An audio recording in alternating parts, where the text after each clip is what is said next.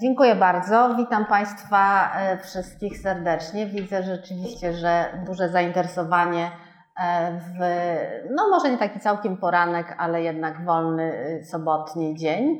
Mam też taką uwagę trochę techniczną, ponieważ ja wiele rzeczy będę musiała pokazywać, a trochę tutaj jest niewygodnie, ale mam nadzieję, że Państwo jakoś będziecie widzieli, bo nie tylko to, te slajdy trochę wymagają pewnego no, omówienia takiego bliższego, ale to za chwilę. Czemu schizofrenia jako choroba mózgu? Ktoś mnie zapytał, no a niby czego? No rzeczywiście, no tak wydaje się, że schizofrenia to wydaje, powinna być uznana jako po prostu choroba mózgu. Jednak my mamy w dalszym ciągu takie widzenie zaburzeń psychicznych, że to nie jest choroba, że to nie jest właśnie choroba mózgu, czyli choroba związana z funkcjonowaniem ośrodkowego układu nerwowego, ale choroba duszy, choroba, nie wiem, opętanie, kara za grzechy, coś strasznego, coś, co niektórzy uważają za chorobę dużo gorszą niż, e, niż na przykład jakiś nowotwór, e, która nie jest tak bardzo chorobą śmiertelną jak nowotwór, ale jednak nasze społeczeństwo ma takie spojrzenie na, na choroby psychiczne, w tym schizofrenię jako najczęstszą chorobę psychiczną i taką, która najbardziej jakby rzuca się w oczy z zaburzeń psychicznych. Znaczy najczęstszą chorobę psychiczną pod tym względem, że w opiece psychiatrycznej najczęstszą, bo w ogóle tak, jeśli chodzi o społeczeństwo, to o między piętnaście a trzydzieści procent z nas to najczęściej miewa depresję, a według niektórych badań do czterdzieści procent w ogóle społeczeństwa miało w ciągu swojego życia zaburzenia lękowe bądź depresyjne, co jest naprawdę jednym z najczęstszych problemów w ogóle nowoczesnego świata. To jest taki na początek obrazek Twisted Mind, nazwijmy to odwrócony mózg. Państwo jak się zajmujecie, to wiecie, co tu jest nie tak z tym mózgiem, prawda? Jakiś grafik, który tutaj zrobił, to nie było celowe, plakat fundacji, która dostała pięćdziesiąt milionów dolarów grantu na to, żeby odkryć, że pewno to jest odwrotnie. Zrobił taki mózg, bo tak mu bardziej pasowało, prawda, bo to jest tak jakoś rzeczywiście bardziej do tej czaszki pasuje. Generalnie mózg jest prze, w rzeczywistości to powinno być tak od strony czoła, płaty czołowe. Ale to jest taki dobry przyczynek do tego, żeby powiedzieć, że ten odwrócony mózg, trochę inaczej pracujący mózg, to jest to, co jest podstawą w ogóle tej choroby, jaką jest schizofrenia. Generalnie jest to dość częsta choroba. Jak wiecie Państwo, mniej więcej jeden procent populacji. Są różne badania od zero przecinek cztery do jeden przecinek dwa, średnio jeden procent, czyli co setna osoba choruje na schizofrenię. Więc to jest, nie jest tak częsta jak depresja na przykład, prawda, czy inne zaburzenia lękowe, ale jest dość częsta. Jak mamy czterdzieści milionów obywateli mniej więcej w Polsce, to jest czterysta tysięcy osób chorujących. Na pewno z, te, z tej liczby osób powiedzmy mniej więcej, mniej niż połowa jest pod opieką i właściwie jest leczona i rozpoznana. To jest choroba ludzi młodych. Zaczynają chorować ludzie w takim kluczowym momencie, kiedy rozpoczyna się ich życie, kiedy rozpoczyna się ich takie życie często akademickie, często życie rodzinne. Kiedyś to było wojsko, to tego w ogóle nie pamiętacie, ale kiedyś było takie, a może wróci, nie wiadomo. Wojsko, była zasadnicza służba wojskowa, gdzie ci chłopcy szli i bardzo często były nawet takie spektakularne historie, prawda, typu jakichś tam pogorszeń, I, i, i problemów psychotycznych, zaburzeń na przykład i, i, i użycia broni. Ale to jest rzadkie, ponieważ jak widzicie, my mamy takie też pojęcie, że osoby chore psychicznie, znaczy my, społeczeństwo, są niebezpieczne. Czytamy, zabił siekierą, słyszymy, leczył się psychiatrycznie. Nie wiadomo na co się leczył, nie wiadomo co się działo, ale to jest bardzo już taki problem, który nas wszystkich przeraża. A to jest choroba bardzo poważna, ale groźna, śmiertelna przede wszystkim z różnych przyczyn, ale z powodu dużego zagrożenia samobójstwem, jak większość zaburzeń psychicznych. I tutaj, jak widzicie Państwo, te dziesięć procent to jest osób ginie śmiercią samobójczą. To jest akurat jedna z rzadszych chorób, gdzie mężczyźni chorują gorzej. E, ponieważ kobiety zaczynają chorować później, jak w każdej y, chorobie to jest y, lepsze rokowanie, prawda? Im później, tym lepiej. I rzeczywiście ten przebieg jest trochę lżejszy. Niestety do pewnego momentu, gdzie e, no niestety w okresie menopauzalnym większość zaburzeń psychicznych ulega e, u kobiet zaostrzeniu, bo uważa się, że estrogeny mają tu e, e, taki e, ochronny, ochronne działanie na, e, na mózg. I rzeczywiście, jak widzicie Państwo, schizofrenia nie jest rzadką chorobą psychiczną, jak ludzie by, jakby się uważało, jest dość częstą. Jest to demokratyczna choroba. Jak każde zaburzenie psychiczne jest to e, demokratyczna choroba. Wszystkie warstwy społeczne równie chorują. Są pewne dane, które mówią, że no, może w, w środowiskach miejskich jest nieco większa e, rozpowszechnienie schizofrenii. Ale to jest bardzo niewielka różnica. I w tej chwili większość chorych możemy leczyć ambulatoryjnie, to znaczy w poradniach, w różnych formach leczenia tak zwanego środowiskowego, w domu, e, tam najbliżej, gdzie pacjent mieszka, funkcjonuje, uczy się, pracuje, prawda? To, że ta hospitalizacja jest naprawdę ostatecznością wtedy, kiedy jest ostra choroba, kiedy zaczynają się objawy takie, które mogą być niebezpieczne głównie dla tej osoby, która choruje, i które potrzebuje po prostu szybkiej pomocy w celu zlikwidowania tych objawów, za, za, o czym za chwilę. Mamy, pyta, ludzie się pytają, często pacjenci, rodziny, jak pani rozpoznaje schizofrenię albo jakąkolwiek inną chorobę psychiczną. Więc rzeczywiście mamy kryteria, tak, te, te, które w Polsce obowiązują, to są kryteria W H O, tak zwane I C D dziesięć, będzie zaraz wersja jedenaście. I też używamy często, niestety, jak to bywa w nauce, bardziej kryteriów amerykańskich, które się w zasadzie pokrywają i gdzie są wyliczone wyraźnie objawy, które przez jaki czas powinny być, występować u danego pacjenta i jak powinny wyglądać. I również mamy coraz więcej możliwości badania mózgu osób chorych na schizofrenię i to, co te badania nam będą mogły, jeszcze może nie dziś, ale już niedługo, w aspekcie pojedynczej osoby, bo pewne dane statystyczne, bardzo dużo ich mamy o tym, czym się różni mózg osoby chorej na schizofrenię od osoby zdrowej, ale chodzi nam, prawda, o to, żeby mieć tego pojedynczego Janka Kowalskiego, któremu robimy badanie i potem mamy wynik, który mówi nam na przykład dziewięćdziesiąt procent prawdopodobieństwa schizofrenii, plus właśnie wywiad i badanie, to co, czyli rozmowa z pacjentem. Więc mamy kryteria, o których, o, o tych objawach różnych powiem, które są typowe dla schizofrenii, ale chodzi mi o to, żebyście Państwo zobaczyli, są kryteria, których się trzymamy i nie rozpoznajemy tak sobie, bo chcemy, bo mamy jakąś fantazję i tak lubimy tych pacjentów jakoś męczyć, niestety. Jest też takie pojęcie, prawda, że ci psychiatrzy to czasami nie wiadomo, czy oni nie są bardziej chorzy niż ich, ich pacjenci i mają jakieś takie fantazje, żeby tych pacjentów jakoś tam leczyć, bo, a chociaż oni nie chcą. Niestety czasem y, rzeczywiście tak jest, że pacjenci nie są, nie, nie są współpracujący w leczeniu, ponieważ rzeczywiście uważają, że, że, że nie są chorzy, ale czasami udaje nam się tą współpracę nawiązać i wtedy to jest zupełnie inaczej. E, to do tych mitów utrwalonych takich przez nasze społeczeństwo y, oczywiście przyczyniły się różnego rodzaju y, też środki i masowe media, filmy. Choroba psychiczna jest wdzięcznym tematem do filmu, do literatury. To można by zrobić zupełnie, może kiedyś tam następny wykład, obraz właśnie zaburzeń psychicznych i, i w ogóle leczenia zaburzeń psychicznych w filmie. I, i na przykład jednym z takich typowych przykładów to jest film, który pokazuje rzeczywiście, jak ta choroba może wyglądać.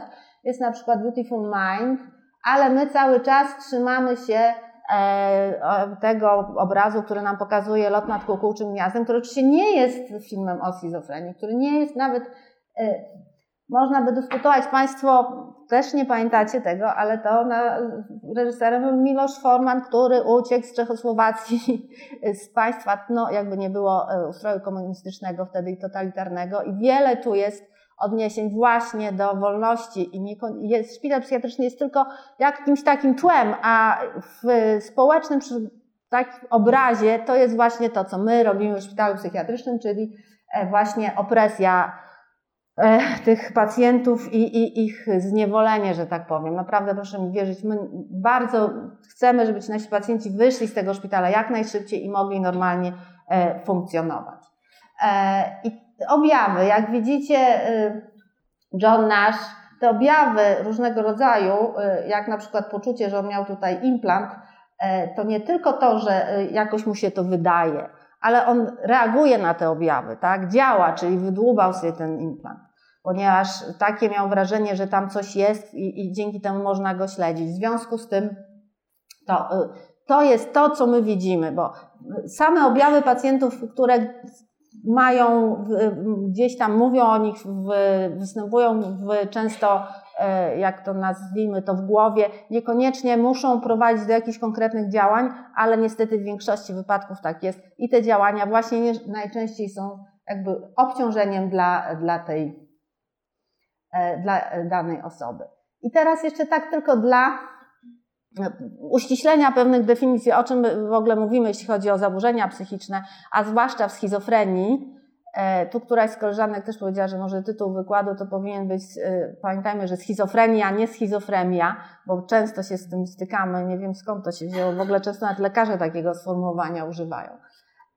Jedne z najważniejszych objawów, takich, które są widoczne i którymi, które pacjentom bardzo często przeszkadzają, powodują ich cierpienie, to są tak zwane urojenia, czyli właśnie to fałszywe przekonanie, taki typowy, o którym mamy takie pojęcie, to jest urojenia prześladowcze, tak, że ktoś mnie śledzi, kto chce z- zrobić mi krzywdę. Akurat w schizofrenii to nie są najczęstsze i typowe urojenia, ale rzeczywiście takie mogą wystąpić i to są absolutnie błędne przekonania, które zupełnie nie ustępują, nawet jeśli przeka- pokażemy pacjentowi jakiekolwiek dowody ich błędności. Czyli na przykład pacjentka mówi, że jej syn zmarł, i właśnie idzie na pogrzeb, a i zupełnie jej to nie przeszkadza, że on właśnie przyszedł do niej w odwiedziny, prawda, to jest ktoś podstawiony, albo jednocześnie może żyć, może nie żyć, też takie często pacjenci mają doznania.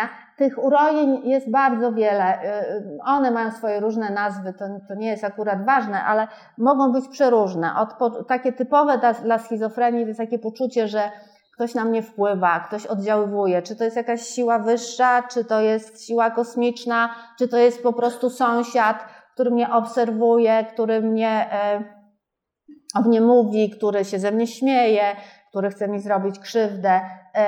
To niestety w większości przypadków są doznania bardzo przykre, które naprawdę powodują bardzo silny lęk, duże, duży niepokój, i właśnie powodują też i wpływają na funkcjonowanie pacjentów. Pacjenci uciekają, bojąc się najczęściej jakichś działań ze strony osób, często najbliższych, bo te są po prostu pod ręką. W związku z tym to są właśnie urojenia i my o tym najczęściej mówimy, jeśli chodzi o choroby psychiczne.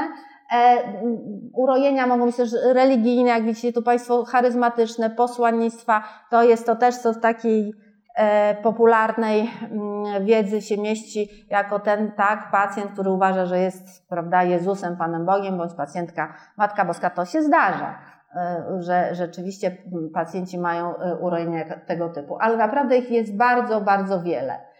Pacjenci oprócz tego, że mają zaburzenia tak zwanej treści myślenia, bardzo często wykazują zaburzenia, formalne zaburzenia myślenia, czyli to jest coś, co się nazywa takim rozkojarzeniem, aż wręcz do sałaty słownej, kiedy pacjenci to jest, my nie możemy jeszcze zbadać, jak formalnie działa ta myśl w tym momencie pacjenta, czy próbujemy, ale widzimy to, co on nam mówi, słyszymy to, co on nam mówi, mówi nam często w ogóle zupełnie nie...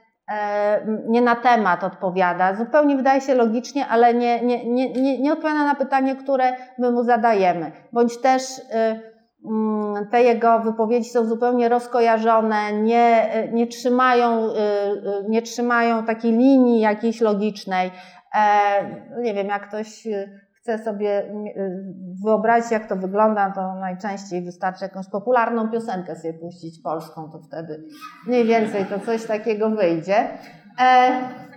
Też często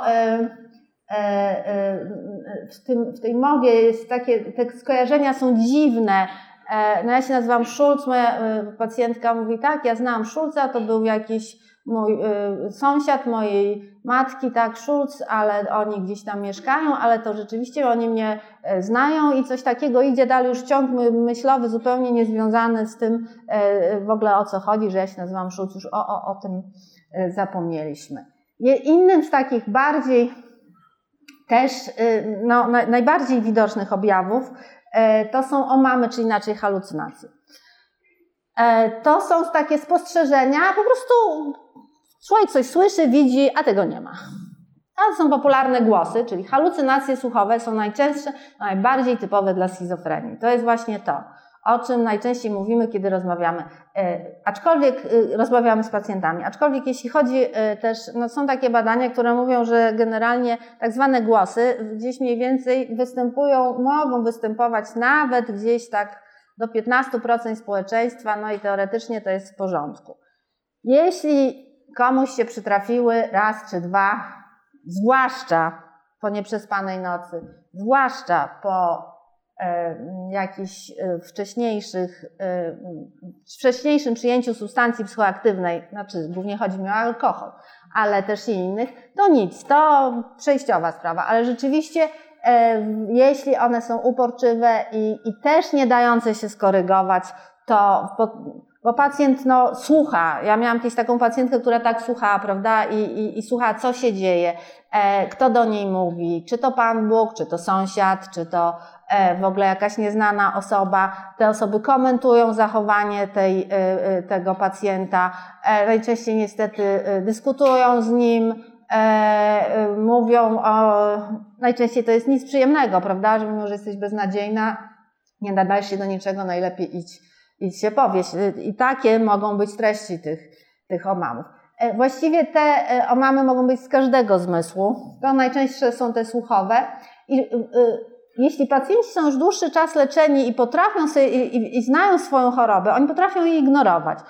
Mogą powiedzieć, że ja wiem, że to jest objaw choroby, ja sobie z nim radzę, nie wiem, idę odkurzać. To są bardzo prozaiczne sposoby, ale naprawdę włączyć radio, wyjść do drugiego pokoju. Jeśli te objawy są tak uporczywe, że często niestety w wyniku leczenia nie dają się zlikwidować, takie są też możliwości z nimi sobie radzenia i tak sobie pacjenci z nimi starają się radzić.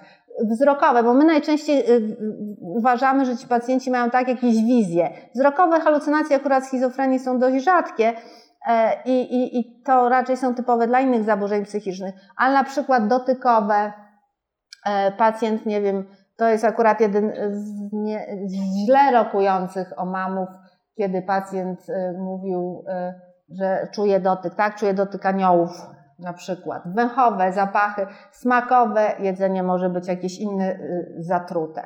Są też objawy emocjonalne, tak my to nazywamy mądrze, płaski afekt, to jest trudno sobie wyobrazić, ale po prostu często ci pacjenci po prostu nie, nie wykazują takich emocjonalnych zmian na twarzy. Jak my rozmawiamy o czymś, ja mówię do Państwa, Państwo słuchają, no przynajmniej uprzejmie, tutaj koledzy okazują zainteresowanie, prawda, i albo się uśmiechają. Pacjenci, to to jest ten płaski afekt, to jest to, że te wyrażenie tych emocji po prostu nie widać, nie ma, jest w ogóle bez, to nie znaczy, że pacjenci nie czują tych emocji, nie, po prostu chodzi o ich wyrażenie, bądź też w ogóle wyrażenie zupełnie nieadekwatne do, do tego, co się dzieje. I też anhedonia, tak zwana, czy nieumiejętność cieszenia się, odczuwania radości. I rzeczywiście to też zamienia się na to, że ci pacjenci nasi często oprócz tych ostrych objawów, tak, o których mówiłam, psychotycznych tak zwanych, wykazują też objawy typu utrata motywacji, izolacja socjalna, brak aktywności, wycofanie się społeczne. Właśnie to jest to, co najbardziej też jest, powoduje największe cierpienie naszych pacjentów. Oprócz tych objawów psychotycznych, które w jakiś sposób, z którymi dajemy sobie już teraz radę, to właśnie te tak zwane objawy negatywne, tak to nazwijmy, powodują, że ci pacjenci no, mają kłopot w takim codziennym życiu, w codziennym funkcjonowaniu i też no, w, oprócz tego są wyraźne, widoczne zaburzenia funkcji poznawczych schizofrenii, co powoduje, że jest niestety trochę trudniej uczyć się pracować. Ta choroba jest opisana w sumie od stu lat. Jest, niektórzy mają taką fantazję, psychiatrzy, że jej wcześniej nie było. E, chociaż były opisy, prawda, różnego rodzaju opętania i tak dalej, ale taka typowa, e, opisał to Kraepelin, niemiecki psychiatra, potem e, Bleuler, który takie e, cztery e, osiowe objawy wyróżnił, które rzeczywiście one obejmują właśnie te objawy typowe tylko i wyłącznie dla schizofrenii, objawy autyzmu, ale nie takiego w powszechnym e, tego słowa znaczeniu, czy choroby autystycznej, ale raczej pod kątem zamknięcia się w sobie i wycofania społecznego. Ambiwalencja, czyli takie podwójne myślenie często, typu wszyscy jesteśmy ambiwalentni, kocham i nienawidzę i tak dalej, ale podwójne często myślenie typu właśnie, że jestem zdrowy, ale muszę brać leki. No i w sumie dlaczego by nam się, panie Kowalski, pan jest zdrowy, a pan mówi, że musi pan brać leki? No bo one w sumie pomagają, prawda? E, zbladnięcie afektywne to jest to, o czym mówiłam, zaburzenia asocjacji, skojarzenia. I to, co się dzieje właśnie, czyli te objawy zaburzenia percepcji, urojenia rzeczywistości, myślenia, języka, tak zwana właśnie schizofazja, to jest, to są te takie typowe zaburzenia mowy w schizofrenii, aczkolwiek już coraz rzadziej widoczne, zaburzenia uwagi, koncentracji, motywacji, przekładają się na to, że rzeczywiście pacjenci mają kłopoty w domu, w pracy, w relacjach rodzinnych. Tak jak mówiłam, to jest choroba ludzi młodych, trzeba zacząć studiować, zacząć się uczyć, e, zacząć e, zmieniać swoje życie na już takie bardziej dojrzałe i niestety choroba w tym momencie bardzo, bardzo przeszkadza. I rzeczywiście mamy fazę ostrą choroby, e, w której często e, właśnie występują objawy psychotyczne, gdzie jest czasami konieczna hospitalizacja. Potem jest taka faza najczęściej stabilizacji i faza remisji. Jest to choroba nawrotowa. Około jedna trzecia pacjentów ma te nawroty, tak sobie powiedzmy, co kilka lat. I mniej więcej w trakcie leczenia daje się to dobrze wyleczyć. Jedna trzecia, druga, jedna trzecia ma trochę częstsze nawroty, ale również to funkcjonowanie może być niezłe. Około dwadzieścia procent ma bardzo zły przebieg, praktycznie bez remisji. I jest taki mały ułamek procenta, kiedy pytają się też pacjenci, rodziny, lekarze, czy inni nie psychiatrzy, nie psychiatrzy pytają się, czy schizofrenia jest wyleczalna. My mówimy, się zacinamy wtedy i mówimy, no, że w zasadzie tak. Jest to choroba przewlekła, tak jak cukrzyca, jak nadciśnienie tętnicze. Czy można powiedzieć, że cukrzyca jest wyleczalna? Można doprowadzić do tego, że jest rzeczywiście pacjent funkcjonuje tak, jakby tej cukrzycy nie miał, ale ją jednak gdzieś tam ma i bez leków nie jest w stanie funkcjonować. Tak jak mówiłam, te, ta, no powiedzmy sobie, epidemiologia to jest te około jeden procent, mimo że kobiety chorują w równym procencie jak mężczyźni, jednak rzeczywiście mężczyźni mają ten gorszy przebieg choroby. A czemu mają gorszy przebieg choroby? Bo prawdopodobnie mają więcej zmian w mózgu. To był taki krótki kurs z psychiatrii. A teraz tak dochodzimy powoli do tego mózgu. I rzeczywiście, skąd się bierze ta choroba, no to zastanawiamy się co najmniej od tych stu lat, odkąd ten Kraepelin opisał ją pod nazwą demencja precox, czyli otępienie wczesne.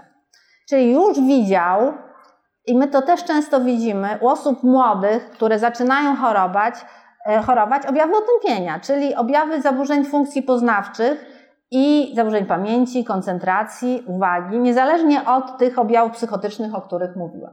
Mamy wiele teorii, które mówią o tych, które generalnie się zbierają w jedną. W teorię neurorozwojową, która mówi nam o tym, że jest pewne podłoże genetyczne, bo rzeczywiście jest. I kiedyś widziałam taki fajny wykład, dwadzieścia lat badań genetycznych w psychiatrii, no i powiedzmy, i co z tego, tak? No i co z tego, ponieważ rzeczywiście my gołym okiem widzimy, że jest to choroba występująca rodzinnie, bo mamy te rodziny, widzimy te rodziny, gdzie ojciec, matka, dziecko, rodzeństwo, tak rzeczywiście jest. Chociaż tego często, czasami nie widać gołym okiem, ale jest to podłoże genetyczne, ale jak ta choroba się dziedziczy? Mówię dwadzieścia, a pewno teraz już trzydzieści lat, można napisać artykuł, trzydzieści lat prac, badań genetycznych w zaburzeniach psychicznych i dalej nic. Ale rzeczywiście tak jest, że jest, jest podłoże genetyczne, które powoduje, że przy jakimś dodatkowym uszkodzeniu za, zaburza się rozwój mózgu, który później jakby wraz z trwaniem choroby, czyli teoria neurorozwojowa, wraz z czasem trwania choroby zaczyna ulegać neurodegeneracji, podobnie jak w otępieniach, na przykład w chorobie Alzheimera. I również w to wchodzą zaburzenia transmiterów, czyli dopaminy. Ale ja tu się skupię głównie na zmianach mózgu, zaburzeniach neurorozwojowych i neurodegeneracyjnych.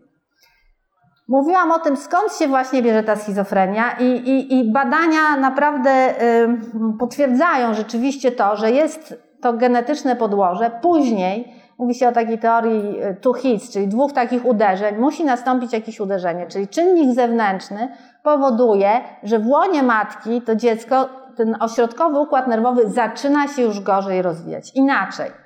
I są badania, które ewidentnie pokazują, że infekcja matki w trakcie ciąży nawet powoduje do siedmiu razy wzrost ryzyka zachorowania dziecka na schizofrenię. Jednym z takich udowodnionych, potwierdzonych faktów jest to, że częściej chorują na schizofrenię osoby, które urodziły się między styczniem a marcem. Czyli matka będąc w ciąży gdzieś tam w tym drugim trymestrze, to ten okres wtedy by wypadał taki grypowy, październik, listopad, uległa infekcji. Stąd jest jedna z tych teorii, która właśnie wiąże, i to jest rzeczywiście potwierdzone, infekcja matki. Po badania robione na przykład po epidemiach grypy, bądź też badano poziomy cytokin. Są też rejestry u matki, czyli wskaźników procesów zapalnych.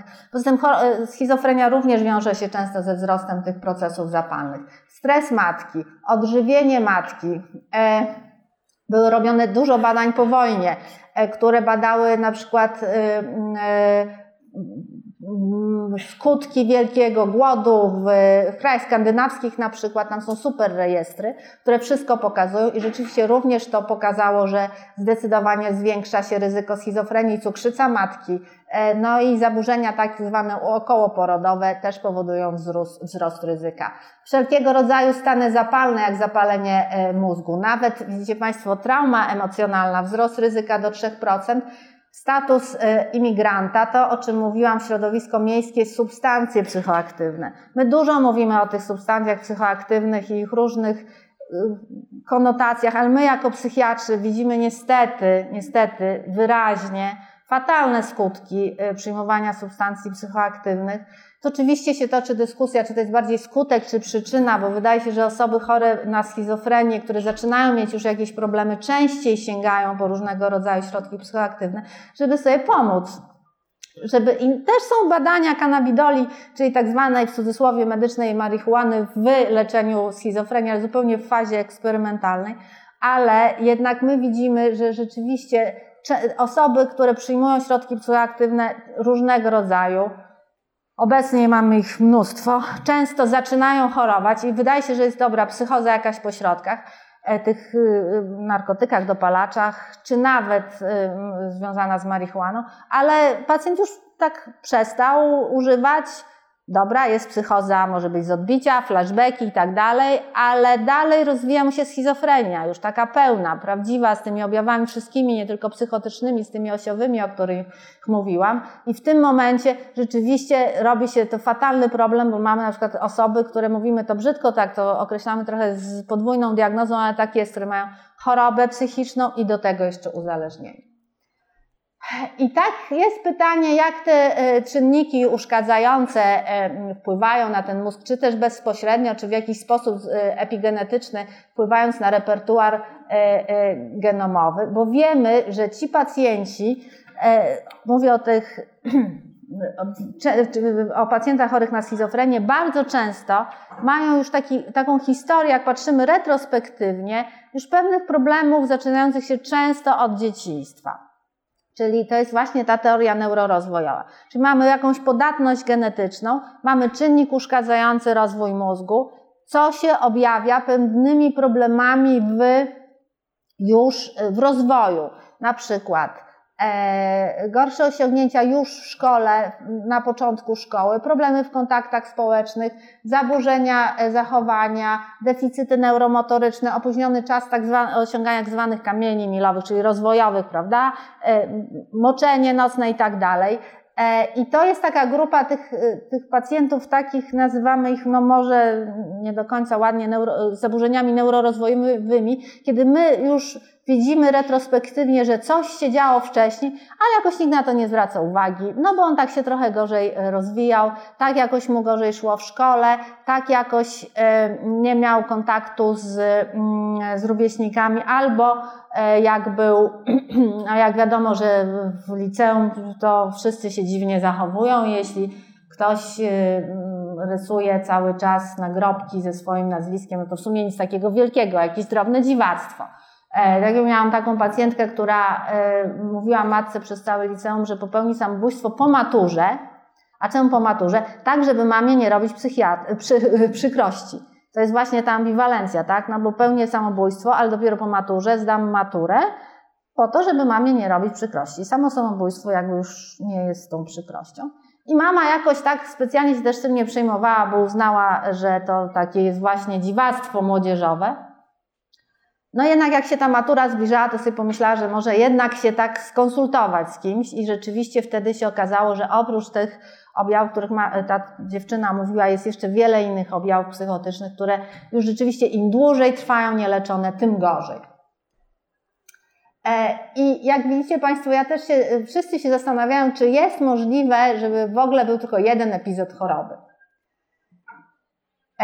I niestety, jak widzicie Państwo, takich pacjentów jest około tylko może gdzieś dziesięć procent. Im dłuższa obserwacja, tym jest więcej tych nawrotów. D U P to jest taki wdzięczny skrót of Duration of Untreated Psychosis, czyli czas trwania nieleczonej psychozy. I rzeczywiście, jak w każdej chorobie, im dłuższy jest ten czas trwania nieleczonej psychozy, czyli tego okresu, kiedy pacjent no, ma te objawy różnego rodzaju psychotyczne, od tego czasu, kiedy to się zaczyna, aż trafia do leczenia, to im dłuższy ten czas, tym potem jest gorszy przebieg i rzeczywiście ten mózg już na starcie jest uszkodzony. I rzeczywiście e, e, mówiłam Państwu o tych pacjentach e, takich neurorozwojowych, brzydko mówiąc, czyli taki, jego powiedzmy sobie chłopaka, który od początku miał problemy z nauką, e, czasem bywał agresywny, miał epizody nadużywania różnych środków i, i, i wystąpiła psychoza, ale żeby naszą teorię trochę zbić, to są tacy pacjenci.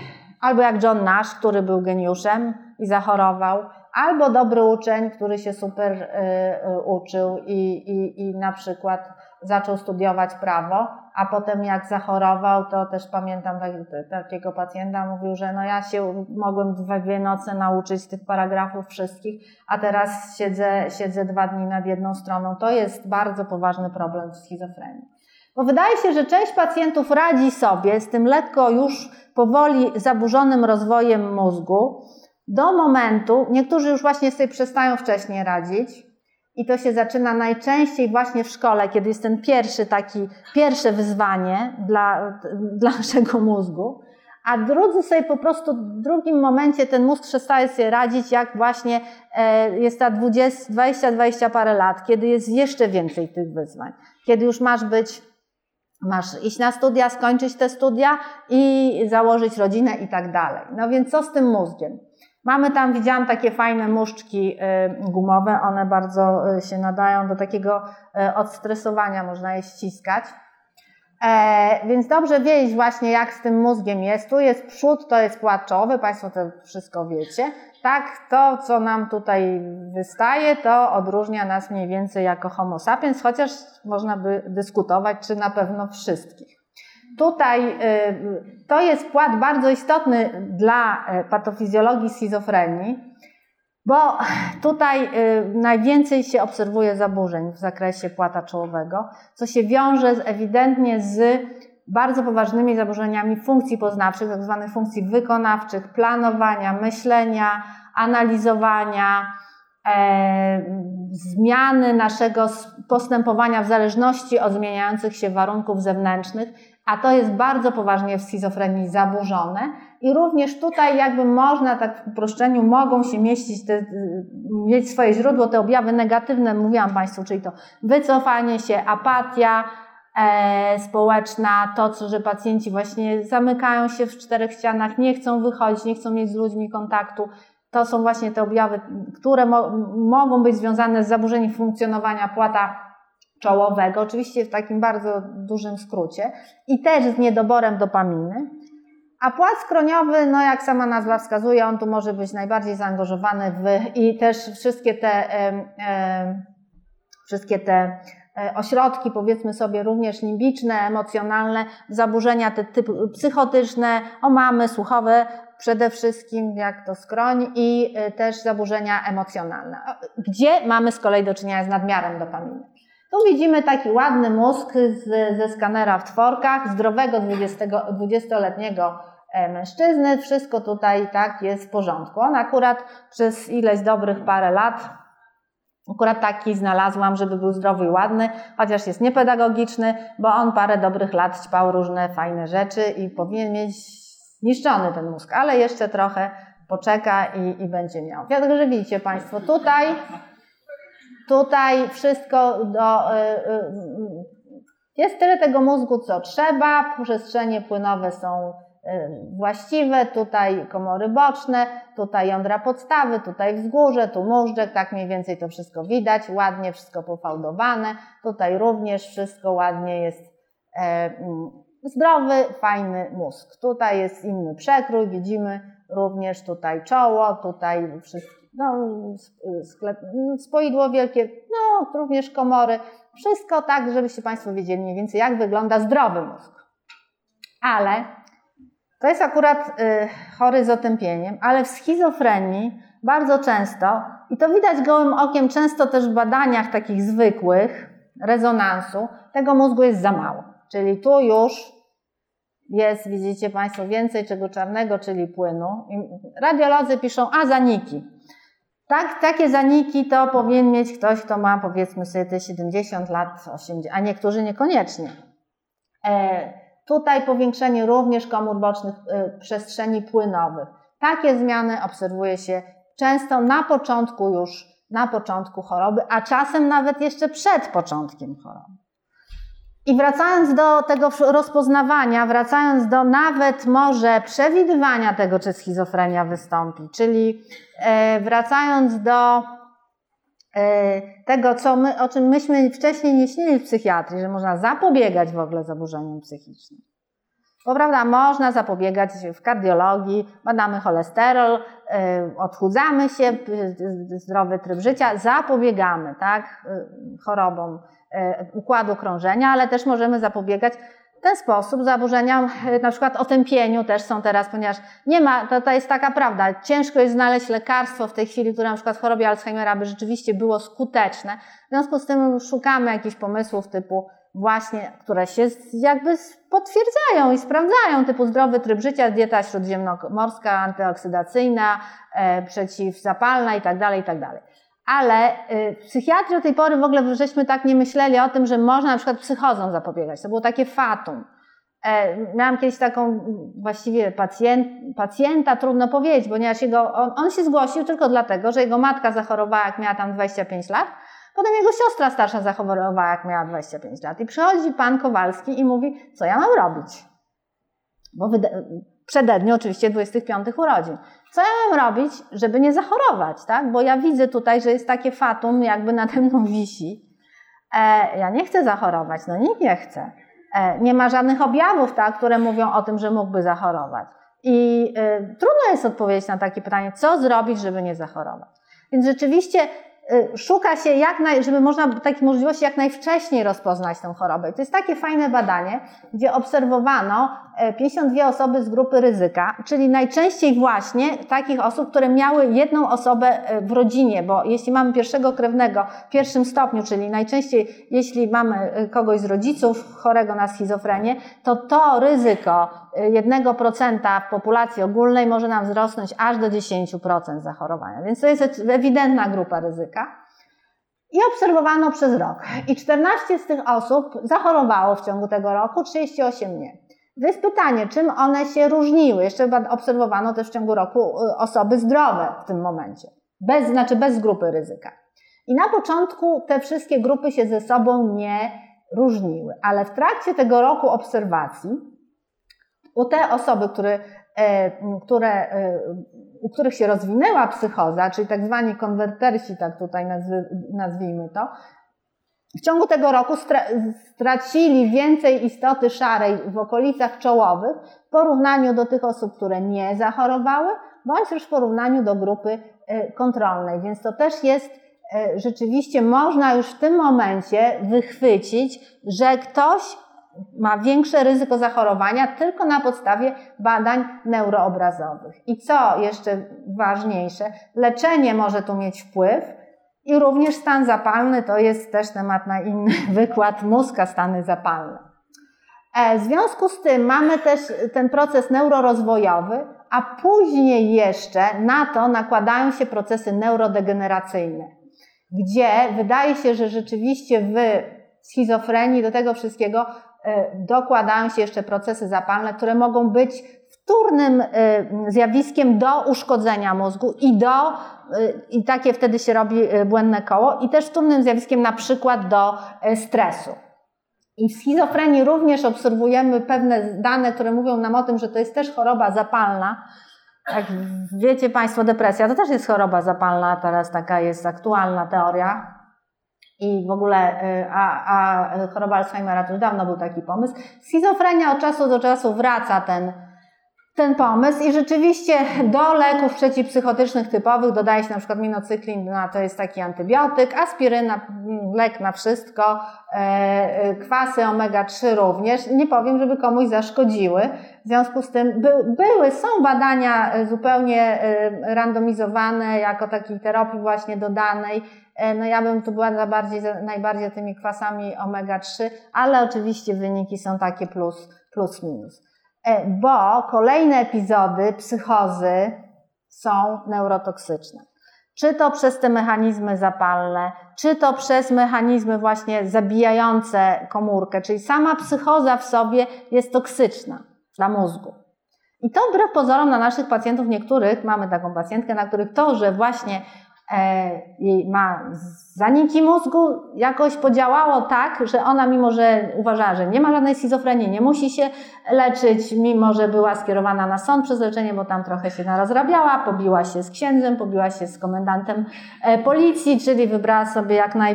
w swoim otoczeniu absolutnie fatalnie osoby i to błyskawicznie spowodowało, że była leczona. Oczywiście z powodów psychotycznych. Ale jak się dowiedziała o tym, że ma zaniki mózgu i że to może być związane z chorobą, bardzo się tego przestraszyła i stwierdziła, że leczenie, które tu są pewne dane, może wstrzymywać, jakby hamować ten proces, jest korzystne. Widzicie tu Państwo te komory boczne, tutaj najbardziej widać. Pierwszy epizod to jest ten sam pacjent, takie są jeszcze, nieduże. Tutaj kolejny epizod coraz większy, dziewiąty, dziesiąty epizod właściwie na granicy tak zwanego wodogłowia, więc rzeczywiście z kolejnym epizodem ten mózg się niszczy i to niszczenie tego mózgu jest widoczne również na poziomie już neuronów, bo są badania, które pokazują, że długość dendrytów się zmniejsza, wypustek dendrytów. Z tymi liczb, z komórkami glejowymi to trochę jest kłopot, bo się zawsze uważało, że komórki glejowe są wskaźnikiem neurodegeneracji, ich rozrost, a w schizofrenii akurat jest ich mniej, ale one też są ważne, komórki glejowe, ponieważ no, dostarczają wielu też, jakby trzymają ten mózg i odżywiają, więc to, że ich jest mniej, również może być wbrew pozorom e, objawem neurodegeneracji. I widzimy tutaj te dendryty z okolicy grzbietowej, bocznej kory przedczołowej, gdzie są zdrowe, takie mają grube, mają dużo wypustek i te chore, tak, takie trochę cieńsze, dużo mniej tych wypustek, czyli zdecydowanie gorzej wyglądają. I wiemy też, że w schizofrenii jest dużo zmian, które pokazują, że jest mniej czynników neurotroficznych, które można badać normalnie na obwodzie, czyli niekoniecznie w płynie mózgowo-rdzeniowej, ale właśnie we krwi. To jest taki bardzo piękny slajd, który pokazuje, jak wiele jest komórkowych procesów zaangażowanych w tą neurodegenerację w schizofrenii. Oprócz y, tych typowych neu- zaburzeń neurotransmiterów, czyli zaburzeń y, dopaminergicznych e, funkcji e, i z nim y, y, układu dopaminergicznego, e, jest też, są zmiany w układzie glutaminergicznym i wzrost tak zwanej ekscytotoksyczności glutaminianu, czyli te, e, glutaminian generalnie powinien w pewnym e, zakresie siedzieć sobie w komórkach, neuronach, i jeśli jest w równowadze, nie uszkadza tych komórek, ale po urazach, w udarach, w chorobie Alzheimera on zaczyna się tam już w uproszczeniu pewnym wyłazić poza komórki i dalej je, i dalej je uszkadzać. Są wzbudzone procesy apoptozy, czyli śmierci komórkowej również na poziomie neuronów w schizofrenii.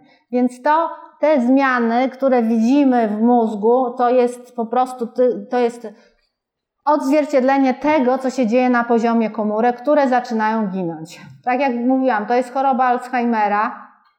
Niestety coraz więcej jest danych, które pokazują, że schizofrenia jest podobna w pewnym zakresie właśnie utraty tej, tych komórek nerwowych do choroby Alzheimera. Tu podobne widzicie Państwo zestawienie tego pacjenta, który był w ciągu dziesięciu lat obserwowany, pacjentki, gdzie też to widać najlepiej na, na przykładzie komór bocznych, one się z kolei, co kolejne pięć lat powiększają. Ja mam taką pacjentkę, która czyta wszystko, skądinąd ma zupełnie inne rozpoznanie w internecie, ale lubi sobie podyskutować o tak zwanej osobowości typu borderline, no ale lubi sobie porozmawiać w ogóle o tym, no, co ja myślę na temat schizofrenii. No i ona wyczytała, nawet to nie pacjenci chorzy na schizofrenię, że przecież są dane, które właśnie mówią, że to wszystko przez leki, tak? Że leki to trucizna. No i faktycznie to należałoby się zastanowić, bo większość tych pacjentów, właściwie dziewięćdziesiąt procent, przyjmuje leki.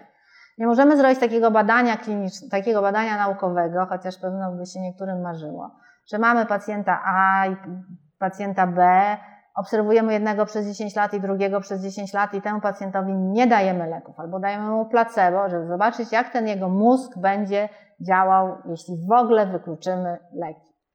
No nie możemy czegoś takiego zrobić, chociaż czasami pacjenci, no wiadomo, sami biorą bądź nie biorą, to, to, to nam trochę może pomóc, ale no jakby z takiego zaprojektować świadomie nie możemy.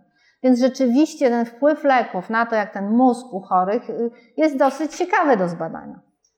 Jest bardzo dużo badań na ten temat, które głównie obejmowały też lata wcześniejsze, powiedzmy sobie do połowy dziewięćdziesiątych, początek dwutysięcznych, gdzie stosowano takie leki starszej generacji, gdzie było raczej niejasny ich wpływ na, na mózg. W tej chwili my dysponujemy naprawdę do, dosyć nowoczesnymi lekami nowej tak zwanej generacji, które wpływają na receptory dopaminergiczne i serotoninergiczne jednocześnie i, i też i na glutaminergiczne pośrednio i hamują ten, tą neurodegenerację i nawet są takie badania, że mogą działać e, neuroprotekcyjnie i poprawiają funkcje poznawcze. Głównie schizofrenii też podaję często wprawdzie taki przykład pacjenta, który przed maturą zachorował. Brał lek przeciwpsychotyczny nowej generacji risperidon. Jego koledzy inteligentni wyczytali w internecie, że on pomaga na funkcje poznawcze i też zaczęli go brać, co raczej im nie pomogło, a wręcz powiedziałabym osobom zdrowym, no to niestety nie pomoże. Ale rzeczywiście takie dane są. I są, na przykład mamy taką chorobę, która się nazywa otępieniem czołowo-skroniowym. I zrobiono takie dane, badanie, gdzie porównano te osoby z wczesnym tym otępieniem z osobami z pierwszym epizodem schizofrenii i wyszło im, że wiele jest wspólnych obszarów, w którym są zmiany wspólne, tak? Czyli wspólne z otępieniem. Więc rzeczywiście ten mózg jest uszkodzony przez chorobę.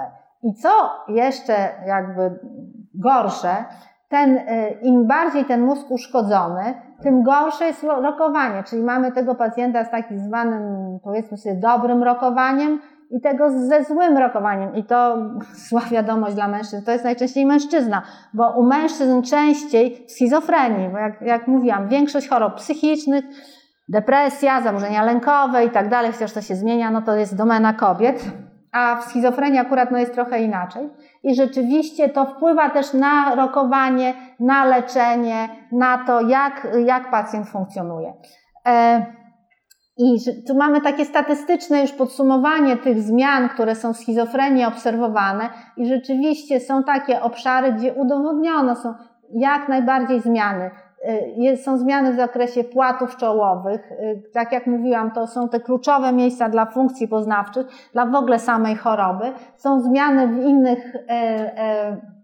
również obszarach, jak wzgórze, czy też te środkowe, emocjonalne struktury skroniowe, ale też te komory boczne, które są naprawdę takim widocznym i mam takich pacjentów, bo kiedyś robiliśmy takie badania w pierwszym epizodzie schizofrenii, którzy już mają zmiany w postaci poszerzenia komór bocznych w wieku lat dwudziestu, dwudziestu kilku i potem jak obserwujemy tych pacjentów, widzimy, że gorzej ta choroba jakby się rozwija. Oprócz zmian strukturalnych istoty szarej, również mamy też zaburzenia istoty białej, co też jest inną jeszcze dodatkową historią, bo jak tu widzicie Państwo, te czerwone to są właśnie zmiany istoty szarej, na czerwono na, na, narysowane, na niebiesko te zaburzenia, które pokazują nam zmiany w D T I, w badaniach tensora dyfuzji, jak funkcjonuje istota biała, która również w schizofrenii jest zaburzona.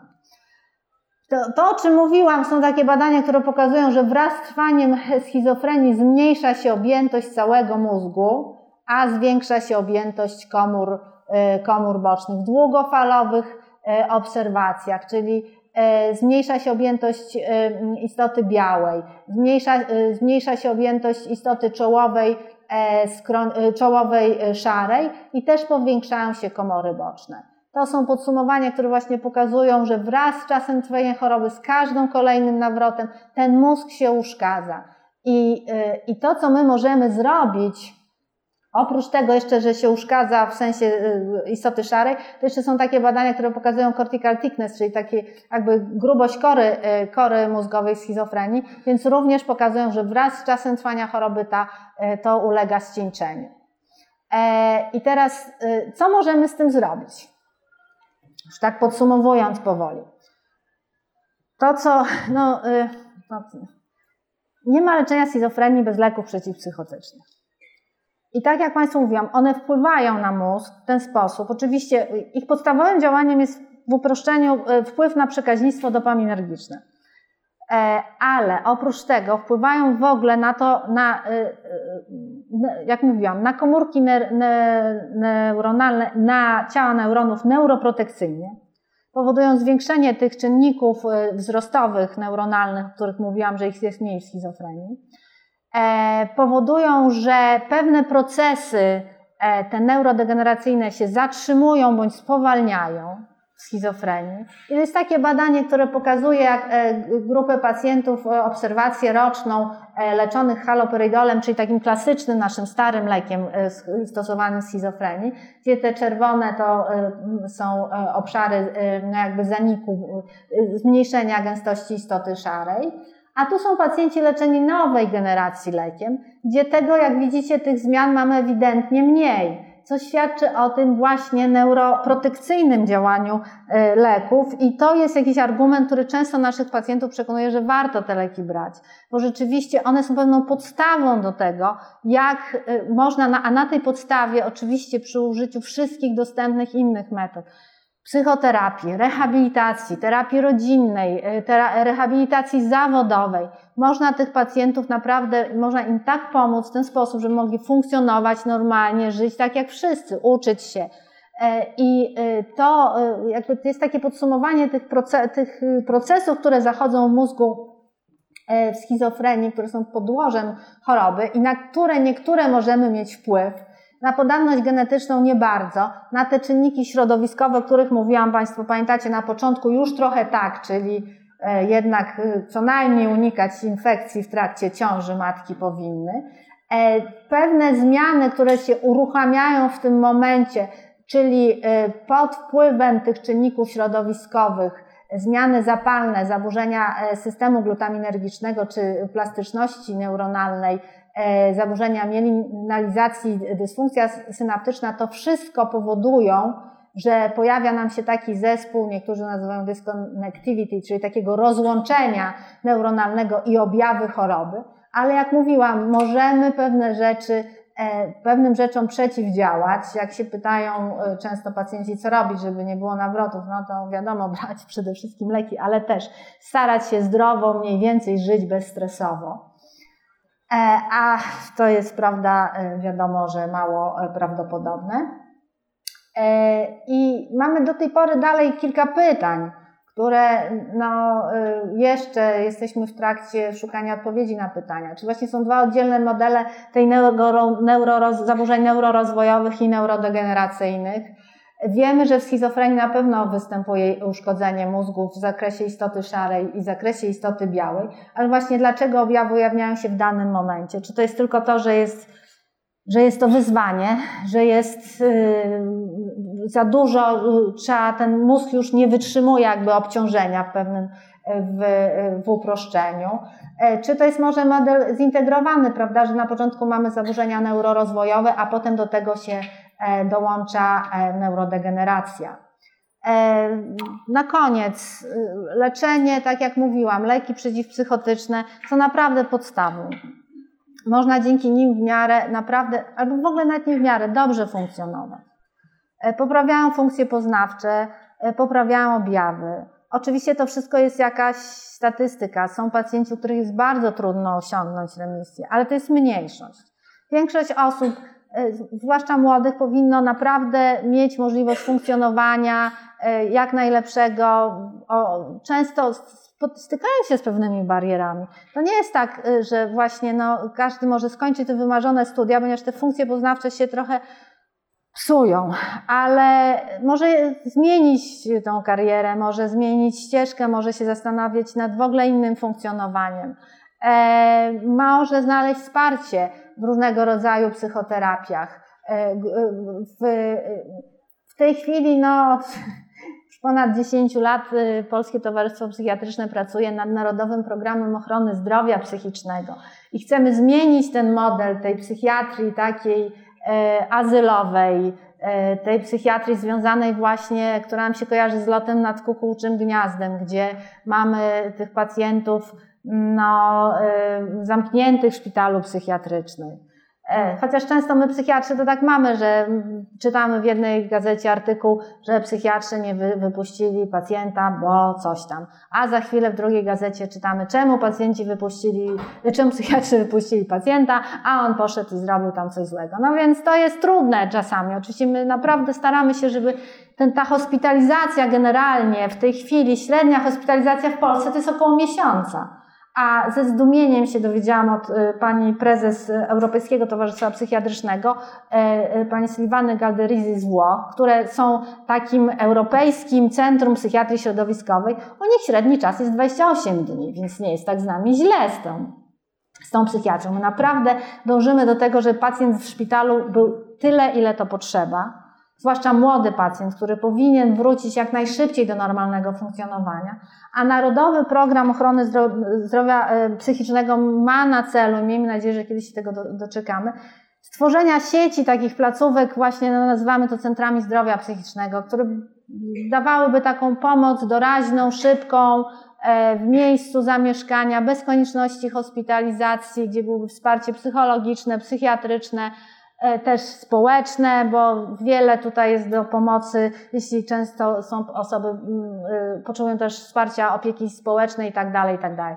No jest coś, to taka powiedzmy sobie trochę przyszłość psychiatrii, która mam nadzieję, że w końcu się ziści, y, bo y, tutaj są różne działania ku temu czy, y, no, prowadzone, ale to akurat bez pieniędzy takich zmian się nie da zrobić, mimo entuzjazmu wszystkich, którzy by chcieli to naprawdę zmienić tą opiekę psychiatryczną. Ale też nowoczesna właśnie nauka daje nam możliwości wczesnego, i to też jest jakiś też moje takie trochę już osobisty plan na stworzenie na przykład centrum pierwszego epizodu psychozy, gdzie my możemy ten szybko wyłapać, prawda, te objawy, które wymagają leczenia, szybko leczenie zastosować i nie tylko farmakologiczne, ale także wsparcie wszystkiego rodzaju, które mogłoby zapobiec dalszemu rozwojowi tej choroby nawet. Więc to jest coś, profilaktyka psychiatrii już jest kolejny jeszcze krok w dwudziestym drugą połowę dwudziestego pierwszego wieku. Dziękuję bardzo.